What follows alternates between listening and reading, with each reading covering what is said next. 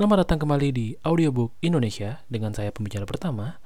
Tentu saja nanti akan ada pembicara lainnya karena saya mention diri saya sebagai pembicara pertama.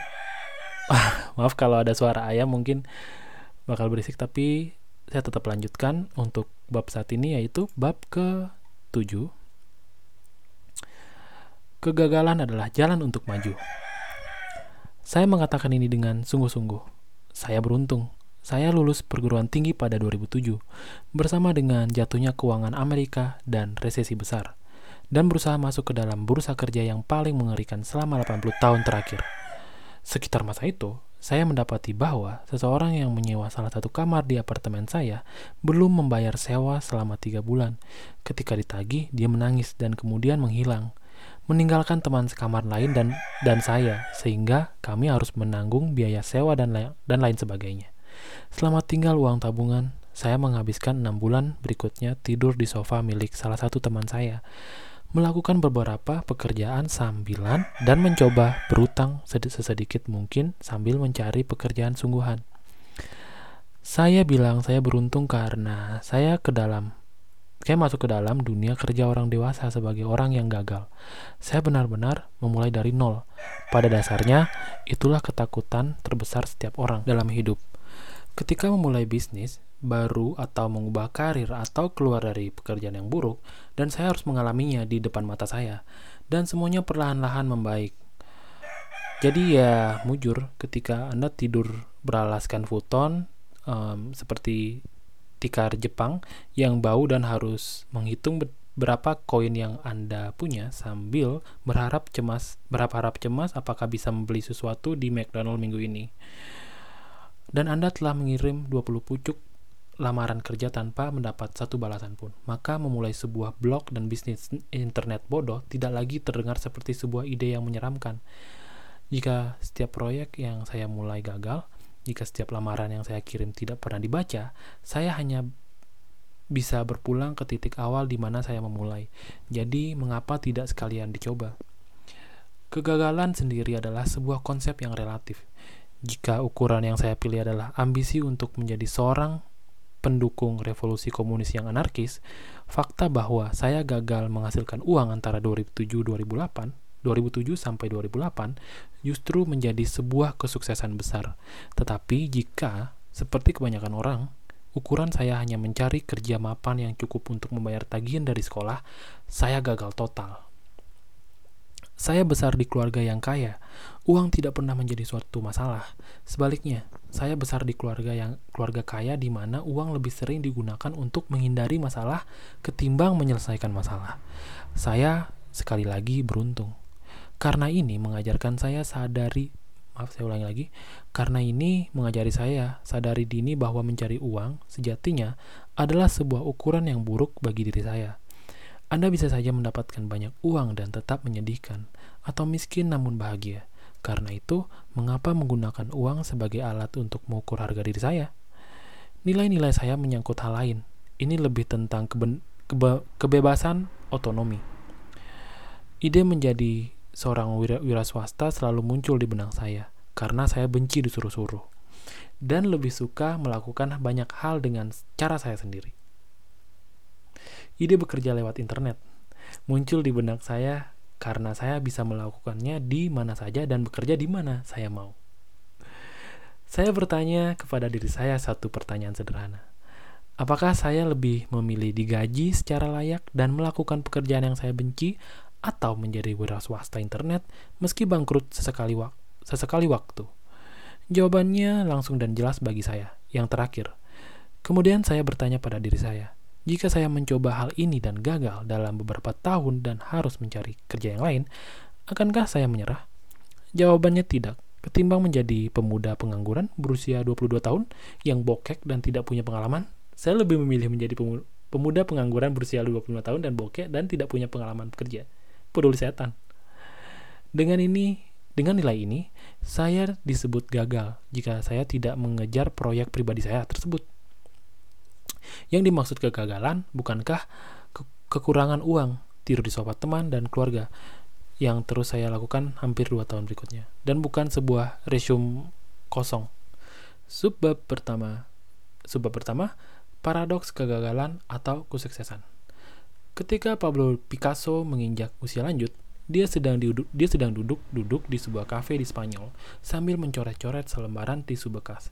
Dia adalah orang yang cuek mengenai segala hal, menggambar apapun yang membuatnya terkesima pada saat itu. Agak mirip dengan remaja laki-laki yang doyan iseng menggambar penis di sekitar kamar mandi. Tentu karena ini, Picasso penis penis itu akan digambar dengan gaya kubisme, impresio, apa nih? impresionisme yang memukau, yang dicampur noda kopi yang samar-samar. Kembali ke pembicaraan awal tadi, seorang wanita yang duduk di dekatnya memandanginya dengan kagum. Tidak lama kemudian, Picasso menghabiskan kopinya dan meremas tisu tersebut dan hendak membuangnya saat akan meninggalkan tempat itu. Wanita tadi menghentikannya. "Tunggu," katanya. "Boleh kan saya meminta tisu yang barusan Anda gambari? Saya akan bayar." Eh, saya akan bayar. "Tentu," jawab Picasso. dua puluh ribu dolar. Wanita itu ta- wanita itu kaget. Kepalanya tersentak ke belakang seakan-akan terkena lemparan batu bata. "Apa? Anda hanya perlu sekitar dua menit menggambar itu." "Tidak, Nyonya," balas Picasso. "Saya perlu lebih dari enam puluh tahun menggambar ini." Dia memasukkan tisu tersebut ke dalam kantungnya dan pergi meninggalkan kafe. Perbaikan dalam segala bidang dilatar belakangi oleh ribuan kesalahan kecil, dan besarnya kesuksesan Anda berdasar, berdasar pada berapa kali Anda gagal melakukan sesuatu. Jika seorang lebih baik daripada Anda mengenai suatu hal, sepertinya itu karena dia telah mengalami kegagalan lebih banyak daripada Anda. Jika seseorang lebih buruk dari Anda, sepertinya itu karena dia belum mengalami semua pengalaman belajar yang menyakitkan seperti yang Anda rasakan. Wow. Coba bayangkan, seorang anak kecil yang sedang belajar berjalan. Anak kecil itu akan jatuh dan melukai dirinya ratusan kali. Namun, tidak pernah sedikit pun anak itu berhenti dan berpikir, "Oh, saya rasa berjalan bukan bidang saya. Saya tidak mahir melakukannya."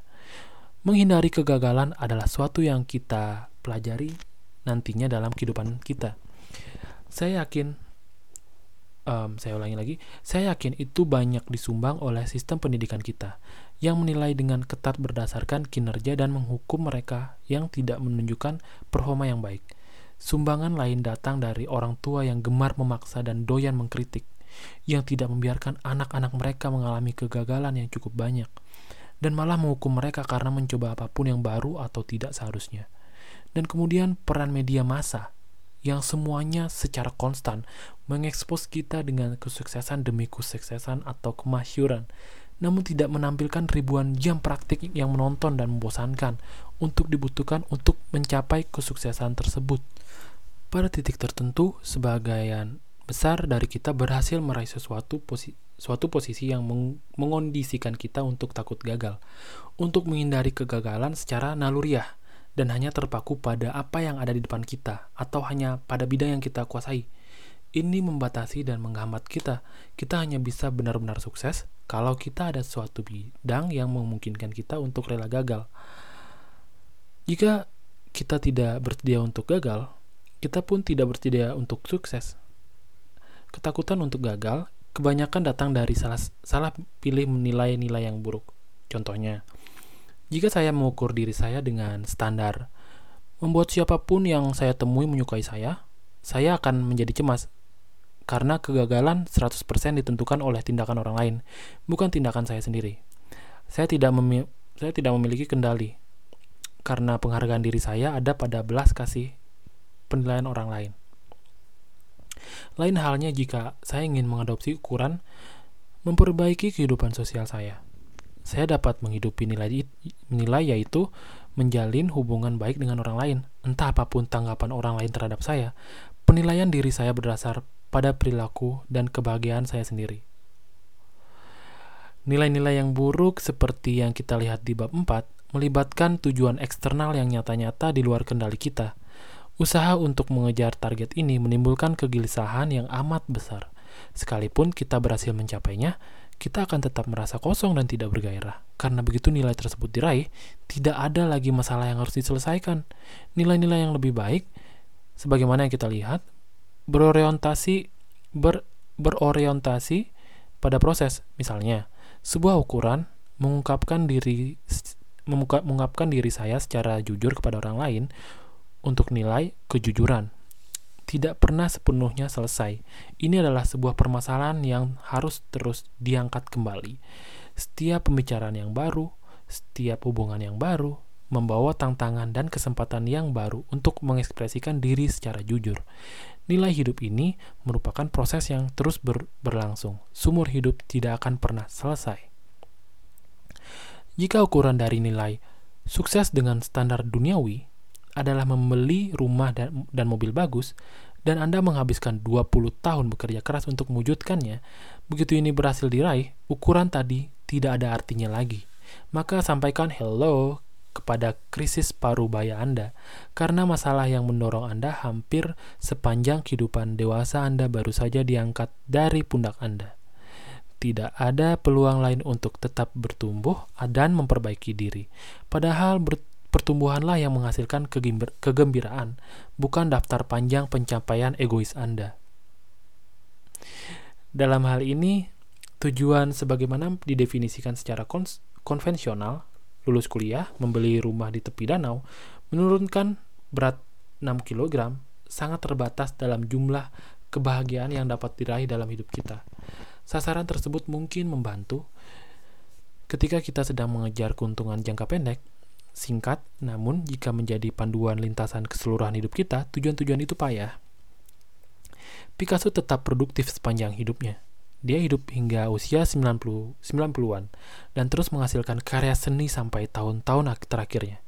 Andai saja ukuran yang dipakainya adalah menjadi terkenal atau menghasilkan banyak uang dalam dunia seni atau membuat seribu lukisan, dia akan mengalami kemen- kemendekan kemendekan dalam perjalanan hidupnya.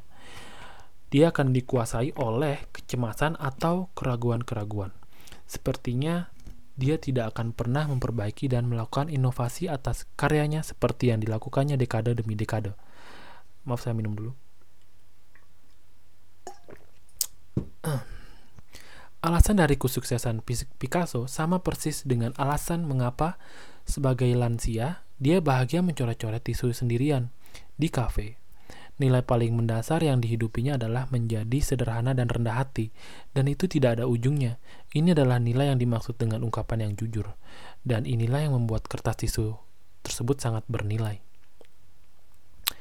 Derita adalah bagian dari proses. Eh, maaf, subbab kedua, derita adalah bagian dari proses.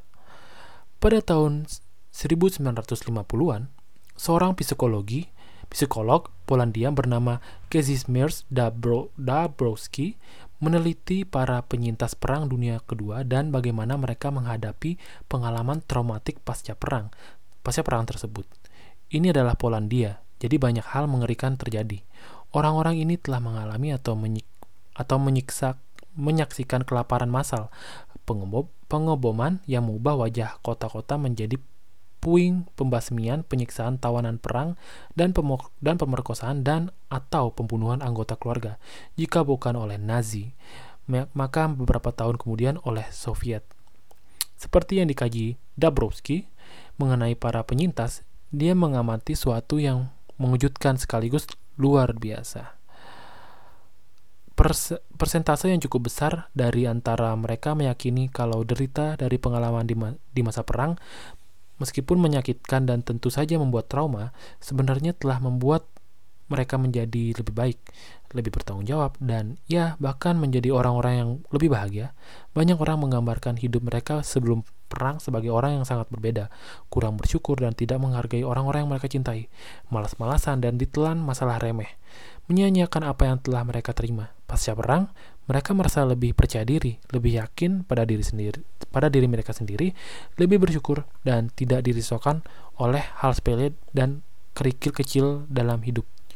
Jelas, pengalaman yang mereka lalui mengerikan, dan para penyintas ini tidak bahagia sama sekali dengan itu. Banyak dari antara mereka masih menderita akibat parut luka emosional dari perang yang terus-menerus tersebut. Tetapi, beberapa dari antara mereka berhasil memanfaatkan luka tersebut untuk mengubah diri mereka dengan cara yang positif dan kuat. Dan mereka tidak sendiri dalam pembalikan tersebut. Bagi sebagian dari kita, pencapaian yang paling membanggakan muncul dalam wajah kemalangan yang amat besar. Luka kita sering membuat kita semakin kuat, lebih tangguh, lebih membumi. Banyak penyintas kanker sebagai contoh. yang melaporkan kalau mereka merasa lebih kuat dan lebih bersyukur setelah berhasil memenangkan perjuangan untuk bertahan hidup. Banyak personil militer bersaksi tentang ketangguhan mental yang diperoleh dan bertahan di lingkungan yang berbahaya seperti zona perang. Dabrowski mendapat mendapat bahwa rasa rasa takut dan kecemasan serta kesedihan tidak selalu menjadi kondisi mental yang tidak diinginkan atau tidak membantu, melainkan itu sering mewakili derita ba- derita yang selayaknya kita butuhkan demi perkembangan jiwa kita. Dan menyangkal luka itu sama dengan menyangkal poten- potensi kita sendiri. Seperti halnya seorang yang mengalami rasa sakit fisik untuk membentuk tulang dan otot yang lebih kuat. Seseorang harus mengalami sakit emosional untuk mengembangkan ketangguhan emosional lebih besar, rasa percaya diri yang lebih kuat, belas kasih yang meningkat, dan secara umum hidup yang lebih bahagia. Perubahan perspektif kita yang paling radikal kadang terjadi pada ekor, suatu momen yang paling buruk. Hanya pada saat kita mengalami rasa sakit yang intens, kita bersedia menimbangi nilai-nilai yang kita miliki dan bertanya mengapa nilai tersebut seakan membuat kita gagal. Kita membutuhkan semacam krisis eksistensial yang memaksa kita untuk melihat secara objektif bagaimana kita telah mendapatkan makna dalam hidup kita, lalu mempertimbangkan untuk mengubah arah. Anda boleh menyebut ini pengalaman ambang batas atau mengalami sebuah krisis eksistensial. Namun, saya lebih suka menyebutnya menembus badai, pilih saja yang cocok untuk Anda. Dan mungkin sekarang ini, Anda, menda- Anda sedang berada dalam posisi tersebut. Mungkin Anda sedang menghadapi tantangan yang paling signifikan dalam hidup Anda dan limbung karena semua hal yang sebelumnya Anda pikir benar dan normal serta baik telah berubah menjadi sebaliknya. Tidak apa-apa, itu bagus, itu permulaannya. Saya sungguh ingin menekankan sekali lagi, bahwasannya derita adalah bagian dari proses. Penting untuk merasakannya. Karena jika Anda hanya mengejar kesenangan di, di atas rasa sakit, jika Anda membiarkan diri terlena dalam kepongahan dan pemikiran positif yang delusional, jika Anda terus memanjang, memanjakan diri, an, diri dalam berbagai hal atau kegiatan, Anda tidak akan pernah menemukan motivasi yang menjadi syarat untuk benar-benar berubah. Ketika saya muda, setiap kali keluarga saya memiliki V C R, V C R atau stereo baru, saya akan menekan setiap tombol, mencolok, mencolokkan dan mencabut setiap sambungan da- dan kabel, hanya untuk melihat segala sesuatu bekerja. Sesuatunya bekerja. Dengan berjalannya waktu, saya belajar bagaimana seluruh sistem bekerja. Dan karena saya tahu bagaimana semua itu bekerja, saya sering menjadi satu-satunya orang yang menggunakan alat tersebut. Seperti halnya yang dialami oleh anak-anak generasi milenial di zaman ini.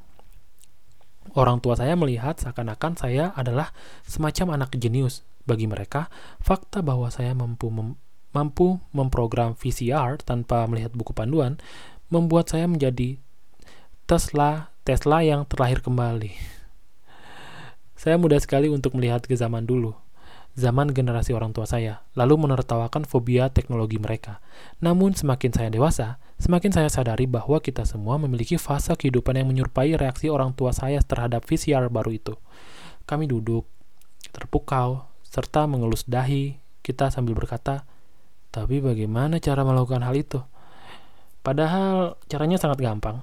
Saya menerima semua sur, saya menerima surel dari orang-orang yang menanyakan hal semacam ini sepanjang waktu dan bertahun-tahun. Saya tidak pernah ten, saya tidak pernah tahu apa yang harus saya katakan kepada mereka.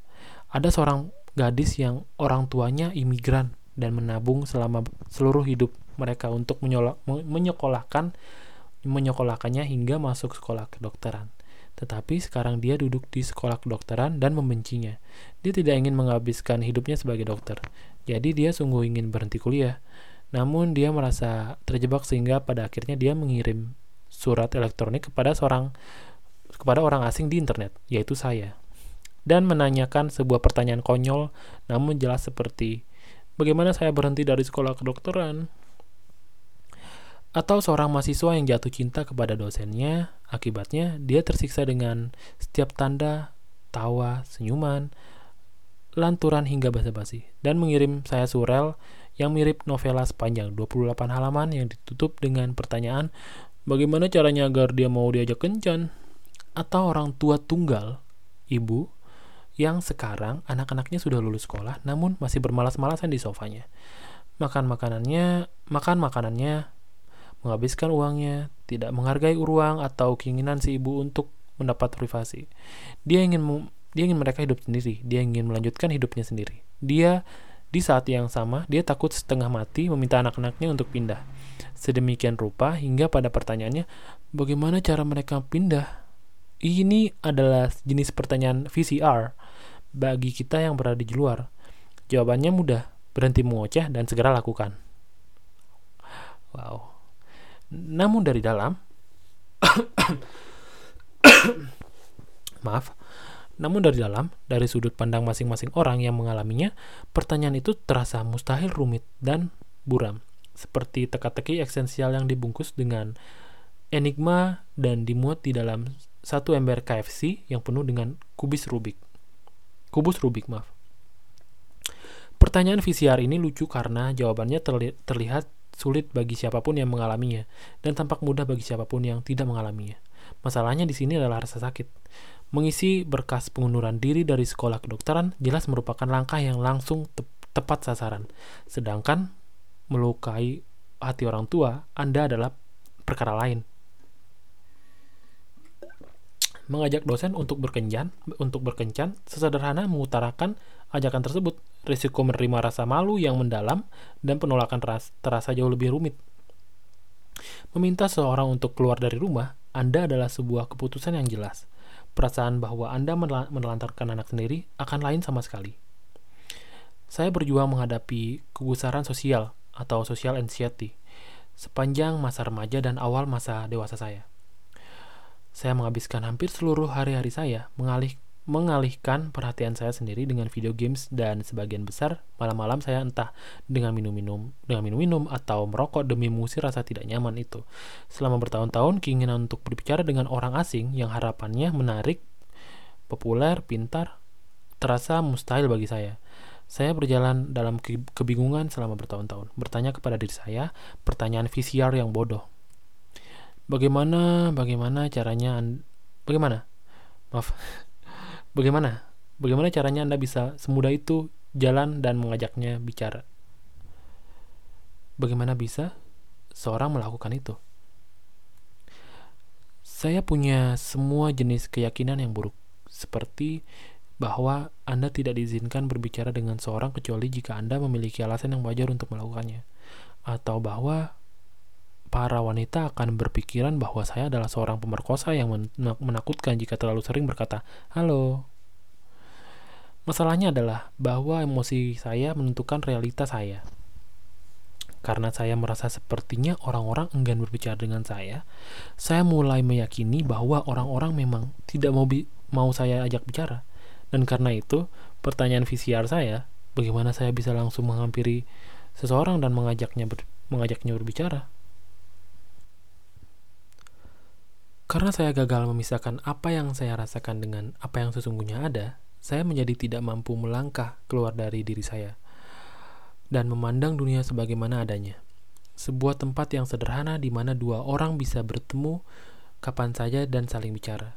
Banyak orang ketika mereka merasakan suatu bentuk rasa sakit atau amarah atau kesedihan, mengabaikan semuanya dan mulai merasa kebal atas semua perasaan yang mengad- menghin- menghinggapi. Sasaran mereka adalah untuk secepat mungkin merasa baik kembali, bahkan jika itu berarti mengubah atau menipu diri mereka sendiri atau kembali ke nilai mereka yang buruk. Belajarlah untuk menahan rasa sakit. Rasa sakit yang telah Anda pilih. Ketika memilih sebuah nilai baru, Anda sedang memilih untuk memasukkan bentuk rasa sakit yang baru ke dalam hidup Anda. Rasakan, nikmati. Rasakan, nikmati. Terima dengan tangan terbuka, kemudian lakukanlah. Saya tidak berbohong, ini akan terasa tidak mungkin pada awalnya, tetapi Anda dapat memulainya dengan hal yang sederhana. Anda akan merasa seakan-akan Anda tidak tahu apa yang harus dilakukan, namun kita telah membahas hal ini. Anda tidak tahu apapun, bahkan ketika Anda, ber, Anda pikir Anda tahu, Anda benar-benar tidak tahu apa yang akan Anda lakukan, jadi sungguh, tidak ada ruginya kan? Saya ulangi lagi, jadi sungguh, tidak ada ruginya kan? Hidup adalah tentang tidak mengetahui apapun dan kemudian melakukan sesuatu apapun yang terjadi eh, melakukan sesuatu apapun yang terjadi. Segala hal dalam kehidupan berlaku seperti ini, tidak pernah berubah. Bahkan saat Anda bahagia, bahkan ketika Anda kentut, kentut bubuk peri sekalipun, bahkan saat Anda memenangkan lotre dan membeli satu armada kecil jet ski, Anda mes- masih tidak tahu apapun sed- yang sedang Anda lakukan.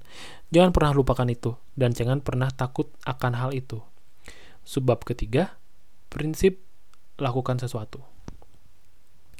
Pada dua ribu delapan, setelah bekerja seharian penuh selama enam minggu, saya keluar dari pekerjaan saya dan memulai suatu bisnis online. Pada saat itu, saya benar-benar buta akan apa yang akan saya kerjakan. Tetapi saya tahu, andai kata saya bangkrut dan berakhir menyedihkan, setidaknya saya bekerja sesuai keinginan saya. Dan ketika itu, yang saya pedulikan hanya mengejar-ngejar wanita. Jadi persetan, saya memutuskan untuk memulai sebuah blog tentang kehidupan kencan gila saya. Pagi itu, begitu saya bangun tidur sebagai seorang wira swasta, saya segera disergap rasa ngeri. Saya mendapati diri saya duduk di depan laptop dan menyadari untuk pertama kalinya bahwa saya sepenuhnya bertanggung jawab atas semua keputusan saya. Demikian pula dengan konsekuensi dan keputusan itu. Saya bertanggung jawab mengajari diri saya sendiri desain web, pemasaran internet, optimasi, optimasi mesin pencarian, dan topik esoterik, esoterik lainnya. Sekarang, semua ada di pundak saya, dan demikianlah saya melakukan apa yang diperbuat pria berumur dua puluh empat tahun yang baru saja berhenti kerja dan tidak tahu sedikit apapun yang harus dilakukan. Saya mengunduh beberapa permainan komputer dan menunda pekerjaan. Rasanya seperti terjangkit virus Ebola. Setelah, setelah minggu demi minggu berlalu dan rekening bank saya berubah dari hitam menjadi merah, jelas saya perlu membuat semacam strategi untuk memaksa diri saya bekerja dua belas atau empat belas jam sehari untuk memulai bisnis saya. Dan rencana itu datang dari seorang yang tidak pernah saya sangka. Saat masih di S M A, guru matematika saya, mister Pack- Packwood, selalu berkata, "Jika kalian ber- jika kalian terhenti di suatu soal, jangan duduk saja dan hanya memikirkan hal itu, mulailah mengejar- mengerjakannya. Bahkan jika kalian tidak tahu apa yang akan kalian lakukan, satu tindakan sederhana, yaitu mulai mengerjakan pada akhirnya akan membuat beberapa ide yang tepat muncul di kepala Anda." Selama periode kerja mandiri itu, ketika saya berjuang dengan keras setiap hari, tanpa petunjuk apa yang harus dilakukan disertai rasa ngeri dengan hasilnya, atau segala kekurangannya, saran mister Packwood mulai memanggil-manggil saya dari relung benak saya. Itu terdengar seperti sebuah mantra. Jangan hanya, jangan hanya duduk, lakukan sesuatu. Jawaban akan muncul. Saat menerapkan saran mister Packwood, saya mempelajari sebuah pelajaran yang luar biasa mengenai motivasi. Perlu delapan tahun hingga perjalan, perjalanan. Pelajaran ini benar-benar tercerna. Namun, apa yang saya temukan selama jangka waktu itu, bulan-bulan yang melelahkan meluncurkan produk, kolom saran yang mengundang tawa, malam-malam yang tidak nyaman di atas sofa teman saya, rekening bank yang mulai minus, dan ratusan hingga ribuan kata yang telah ditulis, sebagian besar tidak pernah dibaca, mungkin menjadi hal yang paling penting yang telah saya pelajari dalam hidup saya. Tindakan bukan hanya efek dari suatu motivasi, ini ini juga menjadi penyebab suatu, penyebab suatu motivasi. Sebagian besar dari antara kita mengambil suatu tindakan setelah kita merasakan tingkat motivasi tertentu, dan kita merasakan suatu motivasi hanya kita Hanya kita merasakan inspirasi emosional yang cukup. Kita kita bisa asumsikan langkah-langkah tersebut terjadi dalam semacam rantai reaksi singkat seperti ini. Inspirasi emosional menjadi motivasi, motivasi menjadi aksi yang diinginkan. Jika Anda ingin menuntaskan suatu Nah, jika Anda ingin menuntaskan sesuatu namun merasa tidak termotivasi atau terinspirasi, maka Anda berasumsi kalau diri Anda payah. Tidak ada yang bisa Anda lakukan mengenai hal ini. Tidak hingga satu peristiwa besar terjadi. Lalu Anda berhasil mengumpulkan motivasi yang cukup untuk bangkit dari sofa dan melakukan sesuatu. Sejatinya motivasi bukan saja reaksi tiga rantai, namun lingkaran setan. Inspirasi menjadi motivasi, motivasi menjadi aksi, aksi menjadi inspirasi, inspirasi menjadi motivasi, motivasi, motivasi, motivasi aksi, dan seterusnya. Aksi atau tindakan Anda menciptakan reaksi menciptakan reaksi dan inspirasi emosional yang lebih jauh, dan terus berlanjut untuk memotivasi aksi berikutnya. Dengan memanfaatkan pemahaman ini, kita sebenarnya dapat mengubah ulang orientasi pola pikir kita dengan cara berikut. Aksi menjadi inspirasi, inspirasi menjadi motivasi. Jika Anda kurang motivasi untuk membuat suatu perubahan dalam hidup Anda, lakukan sesuatu, apapun itu, sungguh, ketem- kemudian meman- memanfaatkan reaksi dari aksi tersebut sebagai cara untuk memulai motivasi diri Anda sendiri. Saya menyebut ini prinsip lakukan sesuatu. Setelah menerapkan ini pada diri saya sendiri untuk membangun bisnis saya, saya mulai mengerjakan mengerjakannya kepada para pembaca yang datang kepada saya karena kebingungan dengan pertanyaan V C R mereka sendiri. Bagaimana melamar suatu pekerjaan? Atau bagaimana mengatakan kepada laki-laki itu kalau saya ingin menjadi pacarnya? Dan semacam itu. Dalam dua tahun pertama saya menerapkan ini untuk diri saya sendiri, minggu-minggu berlalu tanpa banyak pencapaian. Tidak lain karena saya cemas dan stres mengenai apa yang harus saya lakukan dan terlalu mudah untuk menunda semuanya. Meskipun demikian, saya cepat belajar bahwa memaksa diri saya untuk melakukan sesuatu, bahkan pekerjaan yang paling rendah, dengan cepat membuat pekerjaan yang lebih besar terlebih, terlihat lebih mudah. Jika saya harus mendesain ulang seluruh situs web, saya akan memaksa diri saya untuk duduk dan berkata, oke, saya hanya akan mendesain head, header-nya sekarang. Namun, setelah header selesai, saya mendapati diri saya beranjak ke bagian situs yang lain. Dan sebelum saya menyadarinya, saya akan merasa bener- berenergi dan terlibat dalam proyek tersebut. Pengarang Tim Ferris menghubungkan sebuah kisah yang pernah didengarnya mengenai seorang novelis yang telah menulis lebih dari tujuh puluh novel. Seorang bertanya kepada sang novelis bagaimana dia mampu menulis secara konsisten dan tetap terinspirasi serta termotivasi. Dia menjawab, dua ratus kata yang kacau parah setiap hari. Cuma itu, idenya adalah bahwa jika dia memak- maaf, idenya adalah bahwa jika dia memaksa dirinya sendiri untuk menulis dua ratus kata yang buruk sekalipun, itu akan lebih menginspirasinya untuk menulis. Dan sebelum dia menyadarinya, dia telah menulis ribuan kata dalam satu halaman. Jika kita mengikuti prinsip lakukan sesuatu, kegagalan ter- terasa terasa tidak penting ketika standar kesuksesan hanya melakukan sesuatu. Ketika setiap hasil dianggap sebagai sebuah kemajuan dan penting, inspirasi dilihat sebagai sebuah imbalan ketimbang suatu persyaratan. Suatu persyarat, kita mendorong diri kita lebih maju. Kita merasa bebas untuk gagal, dan kegagalan itulah yang menggerakkan kita ke depan. Prinsip lakukan sesuatu bukan hanya membantu kita saat kita tergoda untuk menunda pekerjaan, namun ini juga menjadi bagian dari proses mengadopsi nilai-nilai baru. Jika Anda di tengah-tengah badai eksistensial dan segalanya terasa tak berarti, jika semua cara yang Anda gunakan untuk mengukur diri Anda sudah hampir habis dan Anda gunakan untuk mengikir, mengukur diri Anda sudah hampir habis dan Anda masih tidak punya bayangan apa yang akan terjadi kemudian, jika Anda menyadari kalau Anda telah melukai diri Anda sendiri dengan mengejar mimpi palsu, atau jika Anda tahu bahwa ada beberapa ukuran yang lebih baik untuk menilai diri Anda, tapi Anda tidak tahu tidak tahu yang mana jawabannya sama. Aduh. Mungkin saya ulangi lagi. Atau jika Anda tahu bahwa ada beberapa ukuran yang lebih baik untuk menilai diri Anda, tapi Anda tidak tahu yang mana jawabannya sama. Lakukan sesuatu. Sesuatu itu bisa saja berupa tindakan yang paling kecil di antara yang lainnya. Ini bisa apa aja. Akui saja kalau Anda brengsek dalam semua hubungan yang telah Anda jalani, dan Anda ingin memulai mengembangkan belas kasih yang lebih besar untuk orang lain.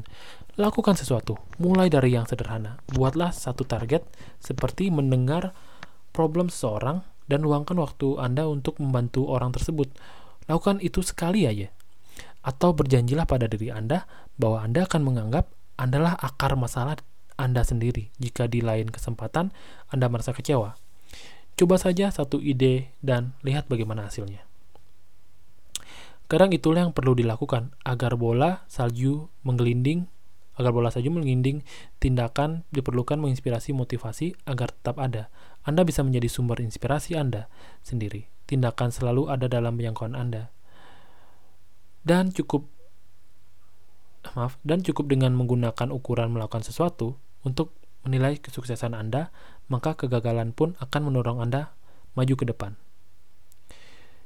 Wow, tidak terasa sudah selesai untuk bab ketujuh.